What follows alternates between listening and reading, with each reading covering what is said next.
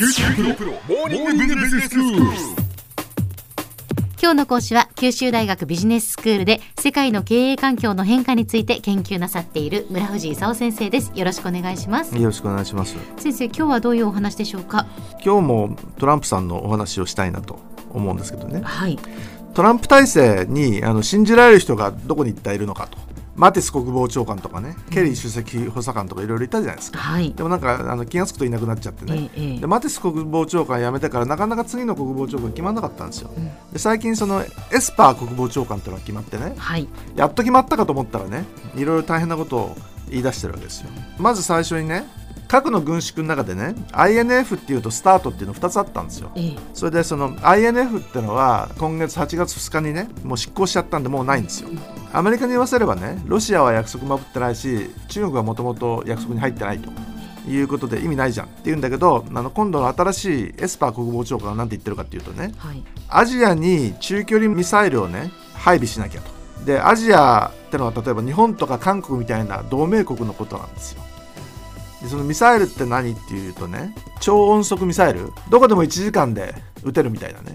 超音速ミサイルをアメリカとロシアと中国で開発競争を今してるところでね。できたら日本に置こうみたいなね話にアメリカの中ではなっててね。ええ。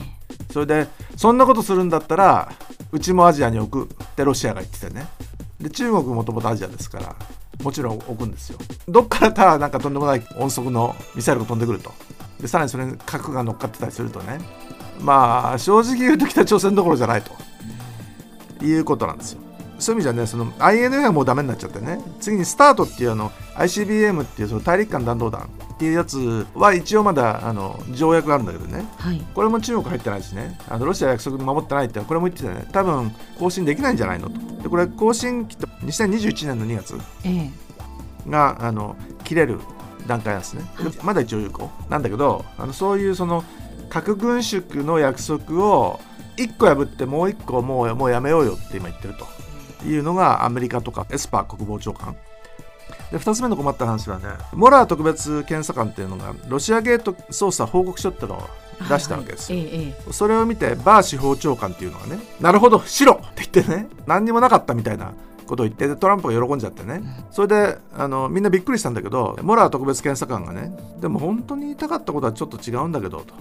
現職大統領は起訴できないっていうルールがあるから起訴してないだけなんだけどみたいなことブツブツつぶやいたもんでね。最近ちょっとねあのモラー特別検査官対バー司法長官のね戦いっていうのがねちょっと問題になってるところなんですよ。でもともかく弾劾手続きが始まらなかったもんでね来年の大統領選挙はまあおそらくトランプが再選するんじゃないのと。で共和党はなんと9割以上トランプ支持と。恐ろしい状況なんですね。でトランプさんが一体何してんのかというと貿易赤字80兆ぐらいあるんでねこれなくすと。でその40兆ぐらいはあの中国なんだけどそれ半分ぐらいなくせと。まず言ってみたんだけどあの簡単に中国が OK しなかったもんでね、関税上げるぞみたいなこと言って、ええ。第1弾2弾3弾と1弾2弾合わせてその500億ドル。3段目の2000億ドルににあのついて今年の5月から25%関税かけるという話にしてね。で第4弾として残りの3000億ドル分について9月から10%関税かけるぞというふうに言ったんですよ、はい。そしたらアメリカ人とかアメリカ企業も含めて悲鳴を上げたもんでね。トランプちょっと考えてね。じゃあ4割は9月から10%上げるんだけど6割は12月15日のクリスマスの仕入れが終わってみんなクリスマスの買い物ができてからにする。って言ったんですよ。はい。でも10%って終わりじゃなくてねトランプ的に言うと10%ってファーストジャブでね。でもうちょっと出すと25%まで上げると。っていうことでまだなんかもう延々ともうやってるなという感じでね。そうですね。で2番目の貿易赤字国ってどこだか知ってます？メキシコですよねメキシコなんですよ。はい。で中国に置いてある製造工場でそのアメリカ市場に売らなきゃいけないやつ、ん。どっか持ってっちゃうとかね。それからそのメキシコにあるやつもいろいろサプライチェーンを変えないとねアメリカ市場に売りたいんだったらそのまま許さんぞみたいなことをやったりね。それからその中南米の貧乏だとかねあの国の独裁者にいじめられてるみたいな人たちがどんどん北上してメキシコを通ってアメリカに来るわけですよ。はい。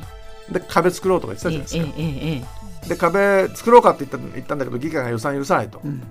でちょっとじゃあ国防費を流用してもいいでしょ 言って。ね許さん。そんなでその裁判所が一旦言ったんだけど。ね思いますよね。最高裁が OK しちゃったんですよこの間。それでそのトランプは狂気乱舞してね。最高裁だったら俺の言ってることを認めてるだろうって言って、まあ、国防費流用してね、まあ、メキシコにあの壁作ってるんですよ。それからメキシコに次に何何言ったかっていうとね中国の関税25%で味を占めたのかねあのメキシコにまず5%まずちょっと上げるぞと。でそれでもその流入止まんないんだったら10%にするぞ。その次 15%20% 最後は25%だって叫んだわけですよ。でメキシコも困っちゃってね。とりあえずメキシコのその南の方の国境他の国から入ってくるところに人を置いてね入ってこないようにするって言ったらしいんですよ。ところがね治安部隊そこで何してるかっていうとねなんか眺めているだけらしいんですよ。入ってきてどんどん行こうとする人たちをどうやって強制的に止めるのかと止められないんですよ。そうするとまたトランプが時間の問題で怒ってね5%だ10%だ15%だってまた言い始めるんじゃないかということでね困るのは企業でねメキシコでその安い労働賃金でなんか安いもの作ってアメリカに売ろうみたいな思ってるのがねそうやって 5%10%15% ってかかってきちゃうとじゃあメキシコになんか製造工場を作るっていうプランも無理みたいな話になってね。え。で中国からその25%みたいな話もねじゃあどうしようって言ってじゃあベトナムに移そうとかフィリピンに移そうとか移すでしょ？それはアメリカ的に言うと別に中国からの輸入がベトナムとかメキシコの輸入になったって同じ輸入ですからね。うん。赤字減るわけないんですよ、はい。中国の赤字が減るだけでうん。全体の赤字全然そうですよね。減らないんですよ。ええ。だから一体どういう意味があるのかよくわかんない。それからその中国とアメリカの貿易戦争で何が起こってるかっていうとねアメリカの中国に対する輸出の方がすごい勢いで下がってるんですよ。ということであの何やってるのかよくわかんないんだけどええ。言うこと聞かないと許さんという状況ですね。では先生今日のまとめをお願いします。まあトランプが来年再選される可能性が高まってると。であの米中貿易戦争で一体何が結局ゲットできるのかと、えーよくわかんないんだけど世界中の企業が困ってると。でアメリカ市場に売りたい人はねちょっとサプライチェーン変えなきゃいけないかもしれないしかといってその中国市場は存在して拡大してるとこなんだよね。それを忘れるわけにもいかないしね。アメリカと中国の両方に売るために一体どこに何を作ったらいいのかということでみんな頭が痛いという状況ですね。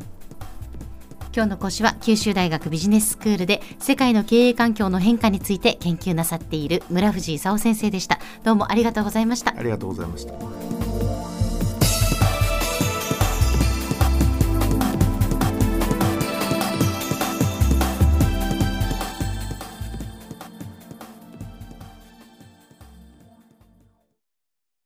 QT プロは通信ネットワーク、セキュリティ、クラウドなど QT ネットがお届けする ICT サービスです。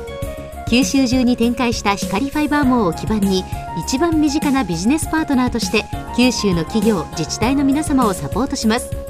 詳しくは QT プロで検索を。